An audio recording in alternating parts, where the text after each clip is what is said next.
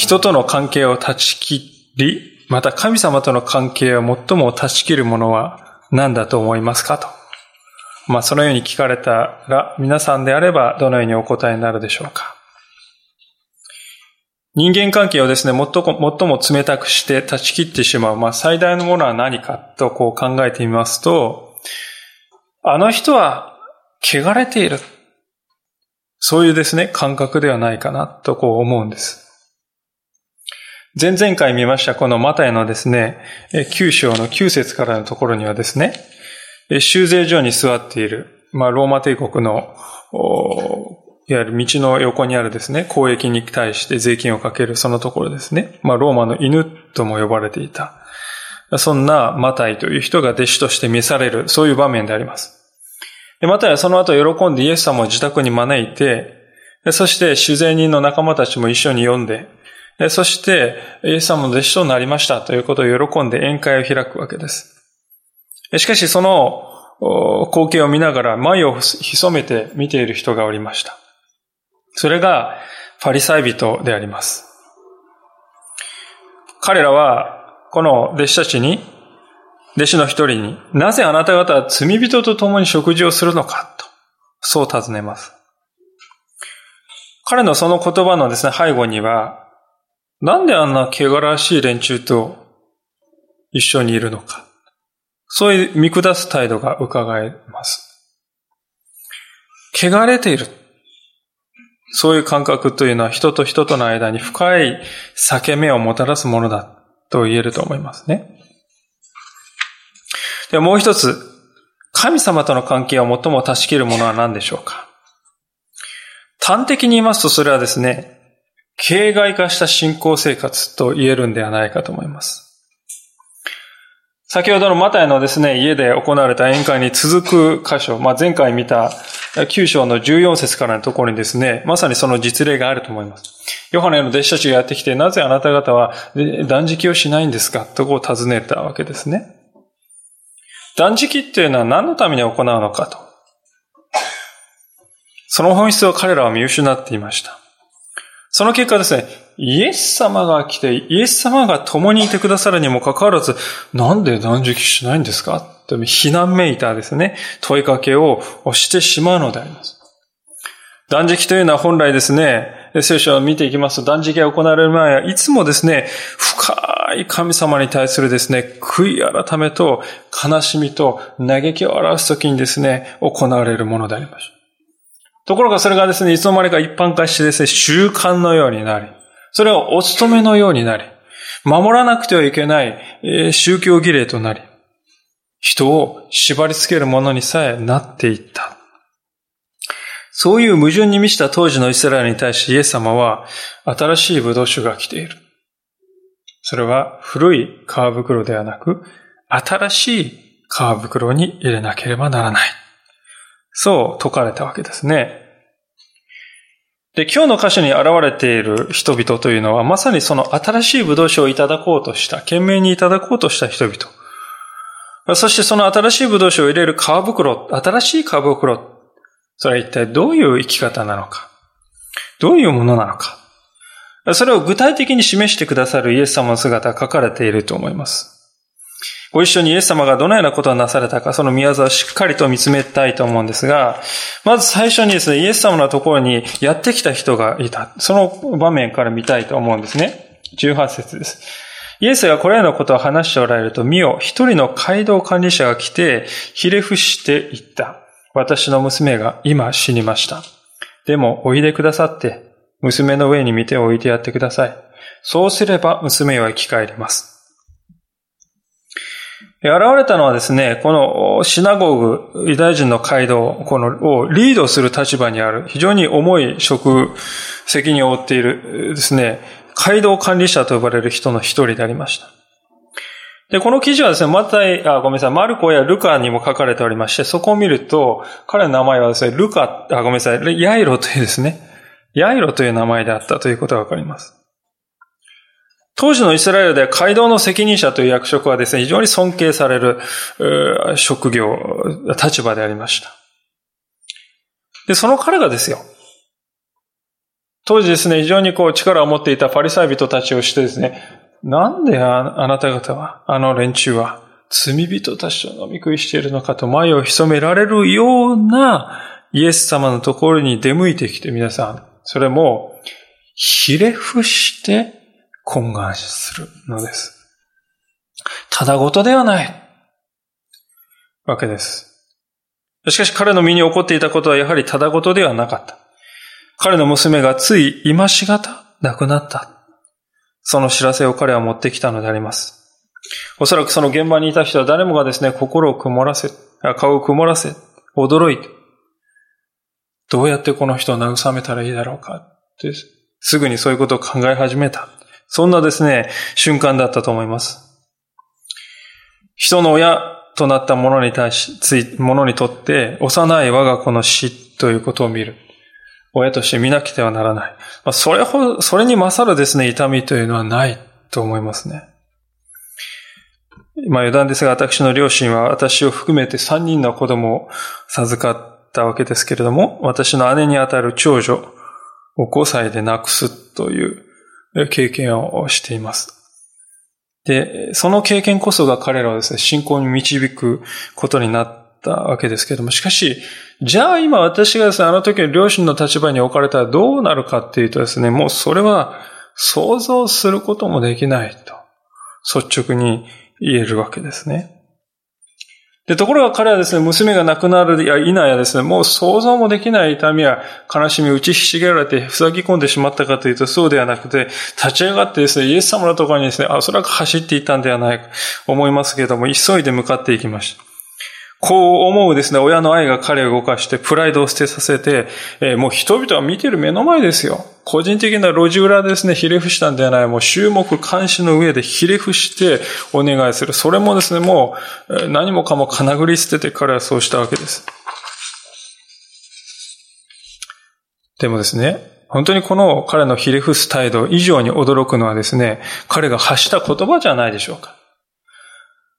私の娘が死にました。でも、おいでくださって娘の上に見てを置いてやってください。そうすれば、娘は生き返ります。と言うんですね。生き返りますというのは生き返るかもしれないという意味ではないですね。文法的にですね、言うとこれは直接相の未来形というので書かれていました。これが意味することはですね、もう、ヤイロという人は娘が生き返る方も当然この後に起こるんだ。そういう言い方をしているってことですよ。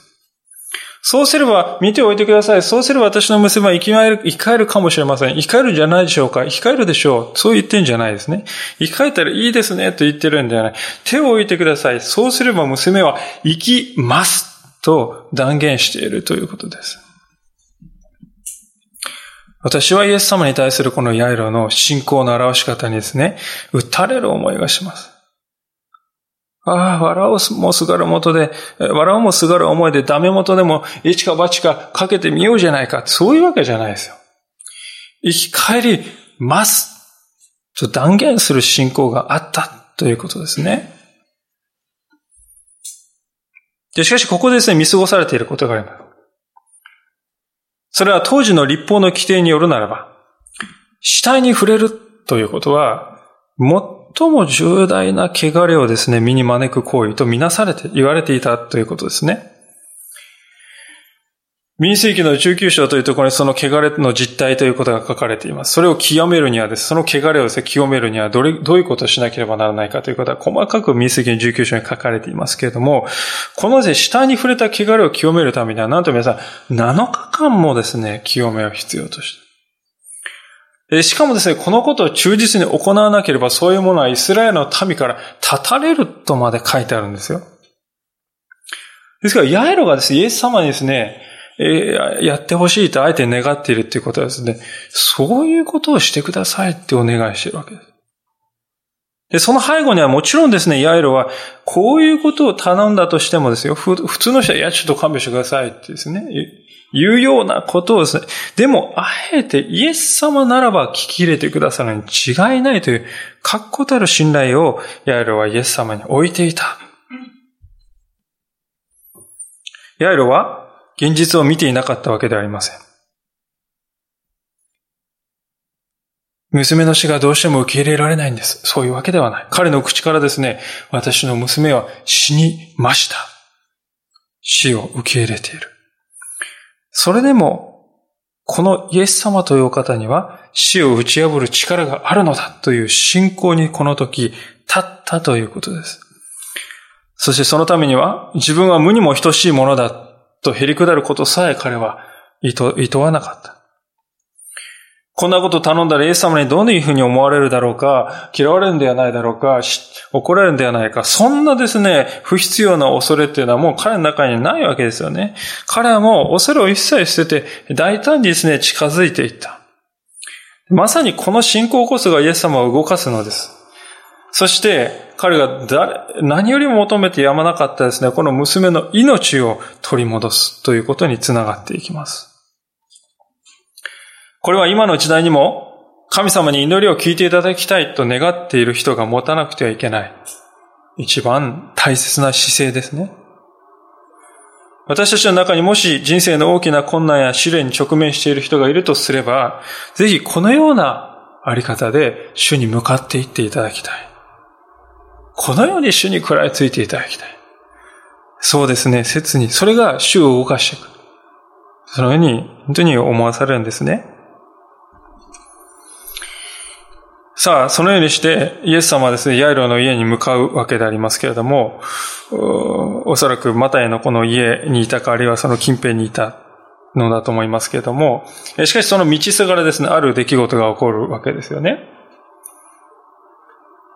19節です。イエスが立って彼についていかれると、弟子たちもついていった。すると見よ、12年の間長血を患っている女がイエスの後ろに来て、その着物を房に触った。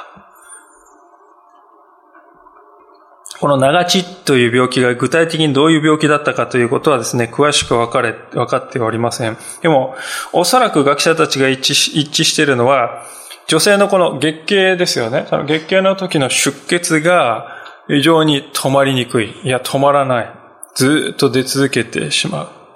そういう病気だったんではないかと言います。で、この女性のですね、年齢がいくつであったかわかりませんが、12年間もその病を患っているというわけですから、おそらくは人生の半分近くをですね、この病と戦ってきた女性である。それだけでも本当に苦しいことでしょうが、それ以上にですね、苦しいことは何かといえば、当時のこの律法の規定によればですね、この出血をですね、している女性というのは、身に穢れを負ったものとこうされていたということであります。この出血をしているですね、穢れている女性に触った人もですね、その触った人も夕方までは穢れを受けるとこうされていました。で、このことがですね、書かれていたものですから、当時の宗教指導者たちはどうしたかっていうとですね、もう知らずにですね、女性に、汚れている女性にこうパッと触れて汚れを受けてしまうと困るので、いわゆる外に行きますとですね、女性にはですね、絶対に触らないというですね、ことを忠実に守っていたとさえ言われております。ですから、そういう彼女ですから、彼女がですね、もしですね、人にですね、こう触れてしまうと、穢れを与えることになるわけですから、彼女はですね、本来、人混みには出るべきではない。そういうことであります。そういう立場に置かれている彼女の痛みというものがお分かりでしょうか。ただしかし注意しておきたいことはですね、私たちはそう聞くとですね、いや、その律法の規定がおかしいんだというふうに感じるんですけれども、決してそういうわけではなかったということです。今からこの律法が定められた今から3500年も前のことです。で、その時今はですね、この日本であればこの日本政府と政府があって、その下にですね、行政機関があって、衛生局があってと、公衆衛生というものがしっかりとなされる時代でありますが、3500年前にはそのような概念すらないわけですよね。病気の原因も何もかも分かってはいない。人間がどういうものかさえもよくわからない。そういう時代に、律法によって様々ですね、この汚れというものが規定がなされたことによって、伝染病や数々の病が蔓延しない。食い止められる。で、それがですね、イスラエル人のですね、長寿ということにつながったということは、これは否定できないことと言われています。しかし、時が流れに従ってですね、そのようなですね、ものとして定められた律法の規定がいつの間にかこうね、タブーになるんですよね。アンタッチャブルなですね、ものになるわけです。人を守るために定められた律法がですね、人と人と隔て、人を縛り付けるものとして、変容していくということなんですよね。で、そういうですね、立場に置かれていたので、彼女はですね、正面からイエス様と言ったんじゃなくて、後ろからさささっとこっそりとですね、近づいていくわけです。で、後ろから近づくというのはですね、こう、イエス様を前向きにこう歩いているわけです。後ろから近づいていけば、誰にも気がつかれない。誰にも気づかれずに、こっそりと触ることができる。しかもですね、イエス様はですね、その女性が触れるのを万が一誰かがですね、見てしまって、あなた汚れましたよ、と。イエス様あなた汚れちゃいましたよ、ってこう言われなくて済むんじゃないか。イエス様に迷惑をかけないって済むんじゃないですか。そう考えて背後から接近していったんですね。で、こういうことをしないといけないというところにですね、せざるを得ないというところに彼女がどんな苦しみを味わって生きてきたかということが垣間見えるわけです。で、彼女はですね、しかしイエス様のですね、どこでもいいから触ろうとしたんではなくて、房に触ろうとしたってあえて書いてありますよ。房。なぜでしょうか。当時ですね、イスラエルの男性が着る服というのは一枚の非常に大きなですね、布から作られていたんですが、この布のですね、四隅にですね、青いですね、糸を織り込んだ10センチくらいのですね、このふわふわとしたですね、この房がついていたんですね。民数記の15章にですね、その房をつけなくてはならないという規定が書かれているんですけれども、イスラエルは何のために房をつけたかというとですね、その青いですね、糸が織り込まれた房を見るたびに、私の命令を思い起こしなさい。そして聖なるものとされなさい。そのためにあなた方は着物の隅に房をつけなくてはならないとこう命じられているわけです。もちろん長地の女性はこの御言葉を知っていた。ですからイエス様の房に触ることでですね、イエス様のはですね、通して神様の恵みにと清めに預かることができるであろうと、そう願ったわけです。しかし実は彼女が心の中で思っていたことは、それ以上であったということがわかるわけですね。21節をご覧ください。彼女は、こう心で考えていました。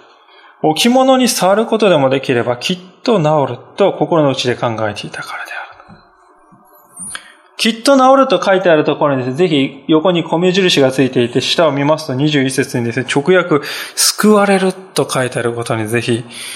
注目していただきたいのです。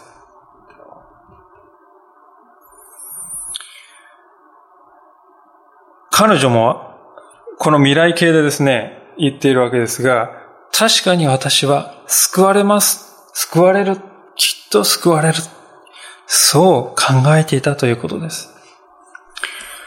つまりこの女性はですね、イエス様によって病が治るということももちろん救いの中に含まれていますが、しかしそこで終わらない、その先にある神の救いということさえも見据えて、イエス様に近づいていったということがわかるわけです。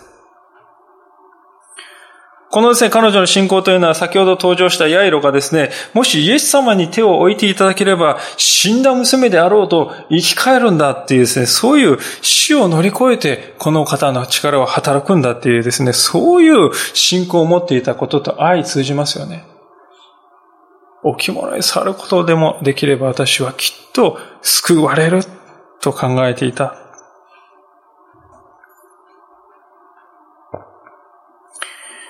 彼女はこういう信仰を持っていましたから、当時の常識からすると、あんた行くべきじゃない。家でなさい。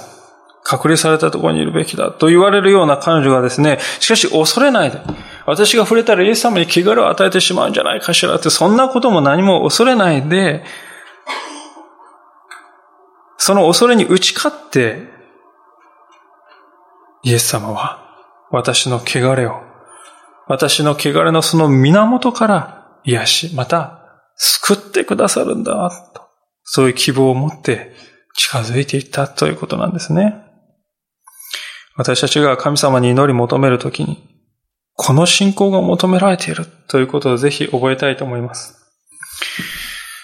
神様という方をですね、私たちはできる限り大きく見る必要があるということです。私の今心の中にあるこの問題やあの悩み、でもそれだけにですね、こう心がフォーカスして、そればっかり、それだけを神様求めるかもしれませんが、しかし皆さん、神様はそれを超えたですね、大きな救いをですね、成し遂げてくださるお方なんだとですね、そう信頼すべきだということです。そしてたとえ人からどのように見られようと、またたとえどのような穢れが自分にあると感じたとしてもですね、それをですね、神様に近づくことをためらわせるものにする必要は一切ないんだということですよ。人からどう思われるか、イエス様との関係をですね、人に決めさせる必要はない。私たちは勇気を持って全く期待と全く希望を持ってこの方に近づいていってよい、それが神様は私たちに願っておられることなのであります。イエス様はですね、そのようにご自分に近づくということをどんなにか願っておられるかということはですね、その次のですね、イエス様の仕草から、動作からわかるんですよね。22節ですね。イエスは振り向いて彼女を見て言われた。娘をしっかりしなさい。あなたの信仰があなたを治したのです。すると女はその時から全く治った。長地の女性は気づかれまいとして、後ろから近づいていって、房にそっと触れて、よかった。そのはずだったわけです。ところがイエス様はですね、そのことを彼女は知っていた。そして振り返ってですね、言うんですよね。気づかれてしまった。もう女性は青ざめたかもしれないんです。何を言われるかもしれないと一瞬恐れたかもしれない。しかし、イエス様がですね、彼女に発した第一声はですね、しっかりしなさい。娘よ。これはですね、9章の冒頭にですね、中風の人が出てくるんです。中風の病気の人をですね、4人の人がですね、連れてきて、そして、釣り下ろしてですね、癒す。そういうことがある、癒してもらうとするわけです。その中部の人にイエス様が言った言葉と同じですよね。しっかりしなさい。で、これはですね、元気を出しなさいとか、平安でありなさいとか、勇敢でありなさい。慰められなさい。そんな風に訳してもいい言葉ですね。で、そういうことからですね、はっきりしていることは、イエス様はですね、この彼女はですね、長地の女性を 100% 受け入れておられるということですよ。世の人々ならどうですか？長地だと汚れてしまったではないかって言われるかもしれない。そんな彼女の生き様、人生でした。しかしイエス様はですね、まるで正反対の態度。振り返って、娘よ、しっかりしなさい。平安でありなさい。慰められなさい。正反対の態度。もうこれだけでもですね、彼女にとってですね、救いだったと思いますね。このように自分を受け入れてくださる方が、このように存在するとは。もうそれだけでも救いでしょう。しかしイエス様はですね、もっと大事なことは後に言いますね。あなたの信仰があなたを治したのです。とこう言います。私はこのあなたの信仰があなたを治したのです。という言葉はですね、長いこと誤解していたように思います。何かですね、このあなたの信仰がとこう言われるとですね、何か一生懸命頑張ってあなた信仰するなら、その信仰の努力こそがあなたを治すんですよって、そういうふうに感じる。人間の努力の問題をですね、イエス様は言っているような気がしてくるんですね。で、この女性の例で言います。あんた、人々目を耐え忍びながら人前でですね、こっそりとですね、触れられる時まで、距離まで近づいてきて、やっと触れた、ガールミッションコンプリートっていうですね、癒しっていうのはそういう苦労のですね、そういうですね、もう努力の、その必死の努力の後に来ると。そういうことをですね、イエス様が言っているかに感じてしまったんですね。私たちは何か一生懸命したらその先に祝福がある。逆に言えば何もしなかったら何の祝福もないって、そういうふうに聞こえるんですね。どうせ私はダメクリスチャンですよ。そんな風にこの言葉なんです。あなたの信仰、あなたは治んない。これ私の信仰ダメ、クリスチャン。もうこういうですね、いわゆるこう、ご利益的な、功利主義的な思考パターンっていうのも、あまりにも私たちの心の中に深く根付いていて、私たち信仰を蝕んでいると思いますね。しかし、イエス様はですね、言われたことをよく見たい。あなたの信仰があなたを治したと言っているではありませんか。信仰とはですね、信頼、トラストってですね、訳しても良いと思います。つまりイエスもはっきりと言ってるわけです。私の衣の房を握るという、そのあなたの行動があなたの癒しを漏らしたので、あなたに癒しをもたらしたのではなくて、あなたの心の中にある私への信頼があなたを癒したのだ。とこう言ったわけです。行動ではない。ですからですね、なぜかと言いますと、このですね、現場にはですね、イエス様とこの長地の女と弟子たち以外にもですね、大勢の人がいたわけですよ。他のですね、福音書を見ますと、もうぎっしぎっしですね、群衆がいて、押し合いへし合いの状態だったとこう書かれていますね。で、そうやってイエス様ですね、こうドーンとかして、すいませんとか言って、そういう触れたいすべての人が、なんか、胃腸炎が治ったみたいなね、なんか、腰がまっすぐになったとか、みんなですね、もうバババババッと癒されたかという、そうじゃない。それどころかイエス様を十字架につけようとしたですね、ローマ兵もイエス様はですね、腕を掴んでこうですね、やってる。そのローマ兵もですね、なんか神秘的な力で癒されてしまった。そんなことはもちろんないわけですね。当たり前のことです。彼女を癒したのは、イエス様に触るという行為ではなく、彼女の心の中にあるイエス様に対する信頼であり、信仰の思い。それが働いたということですよね。この私たちの教会の近くにあそこの荒尾橋がありますけれども、そこの荒尾橋は新栄愛川という川を越える橋でありますけれども、新栄愛川というのはですね、実はあちらを流れている、私が言うことでもありませんが、栄愛川というですね、川が増水したときに、あちらを流れて鳴瀬川に水を逃がすために作られた放水路であって、普段はですね、ちょろちょろとしか水は流れていないわけです。しかし、あちら側にあるですね、エアイ川側のですね、水門をバーって開きますと、一気にですね、水がベーッと流れてくる、そういう川ですね。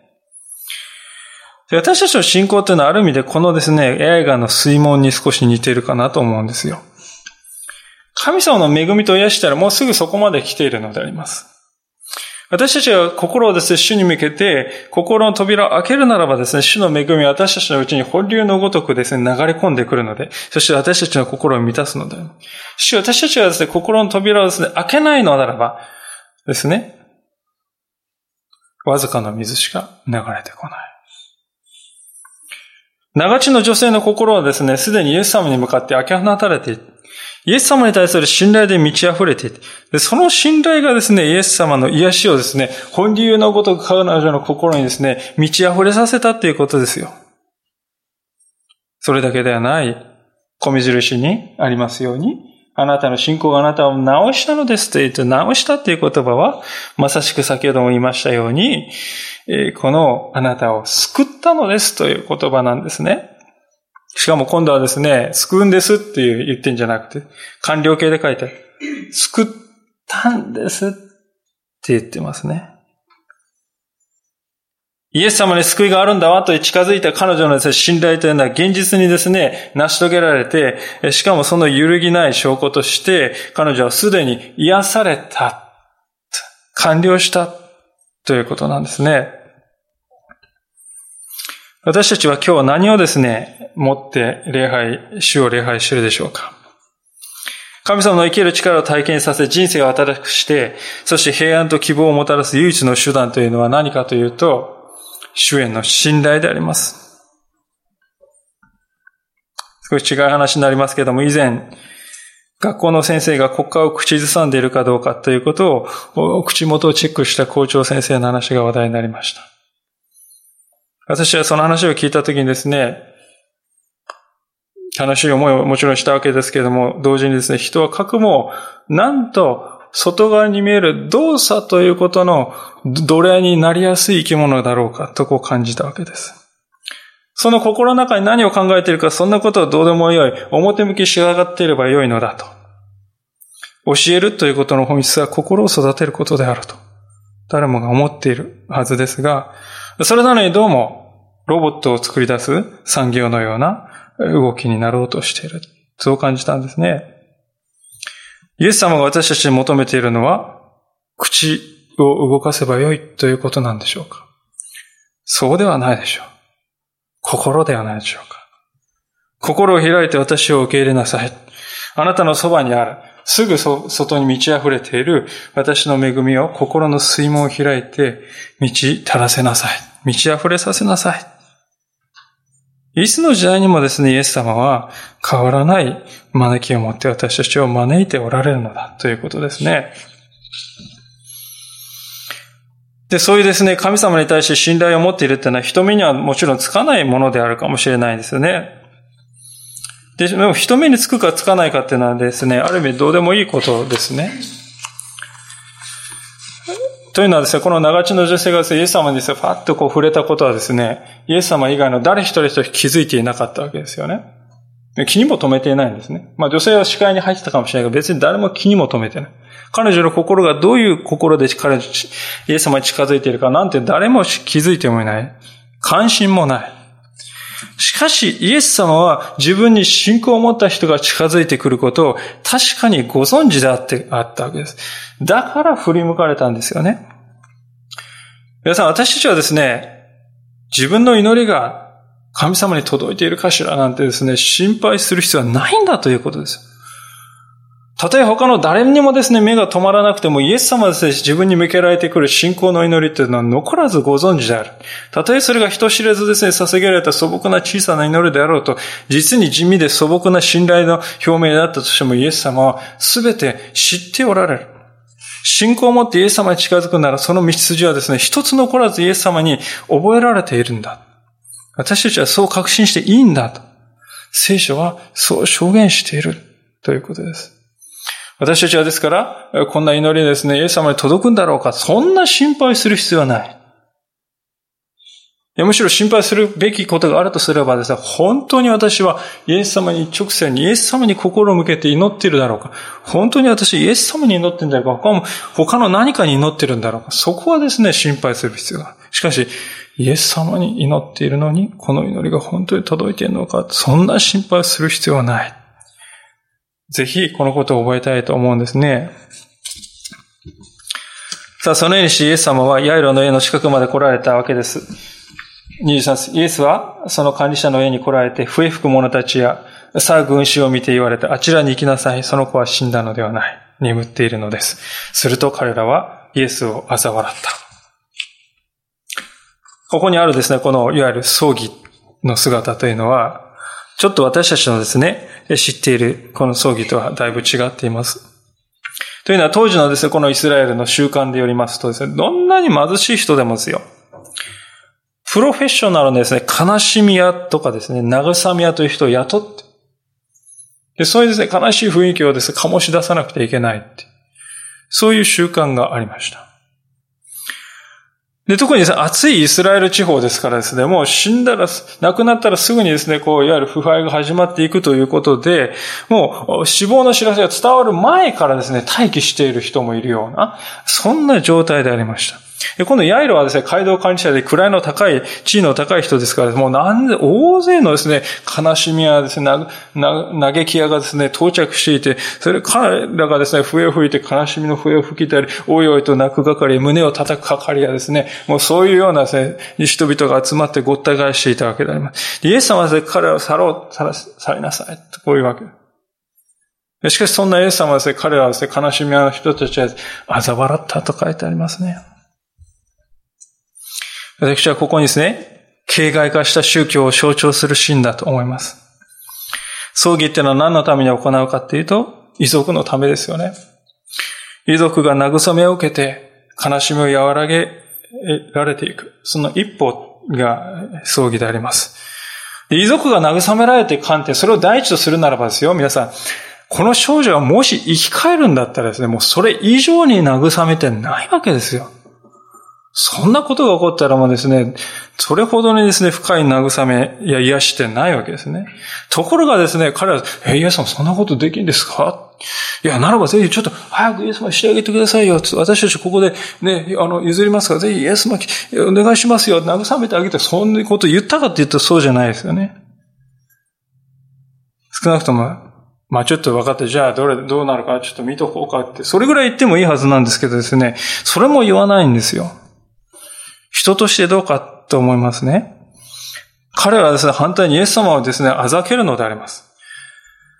悲しみ役として、泣き役として来たのにですね、イエス様をですね、あざけるとき、あはははとですね、笑うわけですよね。もうなんとですね、矛盾に満ちた姿かと思います。で、彼らはですね、実質的にですね、この遺族に対して悲しみを強制しているということですよね。泣きなさい。悲しみなさい。胸を叩きなさい。そう迫られ、有無を言わさない。一番皮肉なことは全てが縁起がかっているということです。こういう悲しみ方でしか悲嘆にくれることは許さないよっていう、そんな無言な圧力をですね、感じるような姿ですね。で、残念なことにこういう仕組みってのはですね、イスラエルだけではなくて、今でも、また、今も昔も世界中に存在しています。で、この日本にも厳然と残っていると思いますね。70年前の戦争の時に私たちの国はまさにそのようなあり方をして、制度化された追悼儀礼というものをこしらえて、その中に遺族を押し込んできたという面があったのではないかと思います。日本人ならば死者をこう扱うべきなんだという無言な圧力が遺族に重くのしかかっていました。それ以外の理解は許さない。逸脱は許さない。そういう風潮が確かにあったのではないかと思うんですね。ヤイロの家で起こっているということはある意味そういうことなんじゃないか。通じるところがあるんじゃないかと思います。で、こういう人間的な宗教がですね、イエス様をあざ笑うということです。私たちは確かにそういうことをするように生かされています。信仰に立とうとするものをですね、あざける世のただ中に生かされているのです。私たちはですね、いつの間にかそれが当たり前に思ってしまう。しかし、イエス様の姿を見るとき、それは決して当たり前のことではない。それは異様な風景であるということをわかる。イエス様の姿を見つめることによってしか私たちは世を正しく理解することはできない。そんなことを私は思うんですね。そしてイエス様はこうされます。25節。イエスは群衆を外に出してから、家にお入りになり、少女の手を取られた。すると少女は起き上がった。プロの悲しみたちは家の中からですね、出されたわけです。これから起ころうとしていることにはですね、全くふさわしくない人々だったからですよね。私はしかし彼らがですね、このようにして外に出されるということの中に実に象徴的な意味があると思います。復活の主であるイエス様を来られているのに、その主をあざけって見下すのです。人々を慰めるために呼ばれた人々でありながら何の慰めにもならないどころか、主のなさることを妨げさえするんです。そういう人はどうなるかと言うと、外に出される。そして少女が蘇る様を見ることができない。これはまさに、王であるイエス様が再び世に来られるときに、神の国の外に出される。そういう人とそのまま重なってくるように思うんですね。そうして弟子たちとですね、この親だけしかいなくなった部屋の中で、他の並行箇所によると4人の弟子たちと言われていますが、イエス様はですね、少女の手に触れるんですね。先ほど見ました律法にですね、よれば死体に触れるということは最も重い汚れをもたらす行為です。7日間の清めが必要であり、もしそれをしなければイスラエルの民から断ち切られると、それほどに重い汚れをもたらす行為ですが、しかしイエス様はためらわずにご自分から亡骸に、遺体に手を触れていく。そこに私は2つのことが起こったと思います。第一のことはイエス様はですね、究極の汚れである死に触れることで、イエス様ご自身がその汚れを身に受けてくださったということであります。イエス様は私たちのですね、うちにある最も深い穢れであっても、ためらわずに手を伸ばしてください。そしてそこに触れてくださるお方なんだということであります。死体というのはですね、本当にですね、それがですね、最も汚れているってわかりますよね。それが腐敗していく様をもし見るならば、人間の目でどれほどですね、どれだけおぞましい、そういうものであったとしても、主はためらわずに私たちはその汚れを触れて身に負ってくださるお方なんだということです。第二のことは、イエス様が触れたことによって、少女が生き返ったというこの現実です。それは何を表しているかと言いますと、イエス様はもはや穢れに打ち勝たれたということです。その少女が蘇った以上ですね、死体に触れたということに受けるですね、穢れというのは、もはやない。取り除けられた。イエス様のうちには一片も残っていない。立法によれば、穢れを清めるには清い水をですね、振りかけたり、焼けた灰をですね、用いたりしたわけです。穢れというのはですからですね、清い水を振りかけ、穢れというのはですね、清いものに触れることによって取り除けられるわけです。イエス様が触れたことによって少女が生き返るということは、イエス様こそ究極の清めを成し遂げることができるお方だということを、この場面はまさに表しているわけです。ですから私たちイエス様を信じるとき、この方によってですね、どんな汚れであっても全て清めていただける。死の汚れさえもイエス様はですね、清める。そのことをご存知でありました。ですからイエス様はですね、24節ですね、この笛吹き女たちに対して、その子は死んだのではない。眠っているのだ、と言われたわけですね。これはまさに私たちの状態をも表していると思います。私たちもやがてはこの地上のですね、生涯を終えて、この少女と同じようであるかどうかはわかりませんが、死を迎えるときは必ず来ます。しかしそれは、主の目には眠っているということですよね。なぜなら、イエス様はすでに死に打ち勝っている。イエス様は再びに来られるときに私たちはその眠りから呼び覚まされて、イエス様と同じ栄光の体をいただき、そしてイエス・キリストの栄光をいつまでも仰ぎ見る。それが聖書が教えていることです。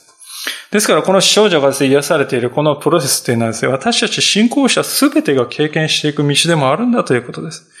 神様はそのことをあらかじめ私たちにこの少女の姿を通して示してくださった。で、この信仰に立たない人々はですね、どうなるか。これまでもイエス様をあざけってきましたし、またこれからもイエス様をあざけるでありましょう。しかし、彼らはそのようにすることによって、命をあざけることによって自分の内から命を遠ざけているのだ、ということであります。今日皆さんは、この箇所から何を教えられたでしょうか。イエス様のうちには、死に打ち勝つ勝利があります。であるなら私たちもその方のうちに死に打ち勝つ、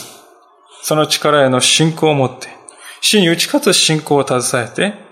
今日も明日も主に近づいていきたいと、そう思います。お祈りいたします。短く主の前に、応答のお祈りの時を申したいと思います。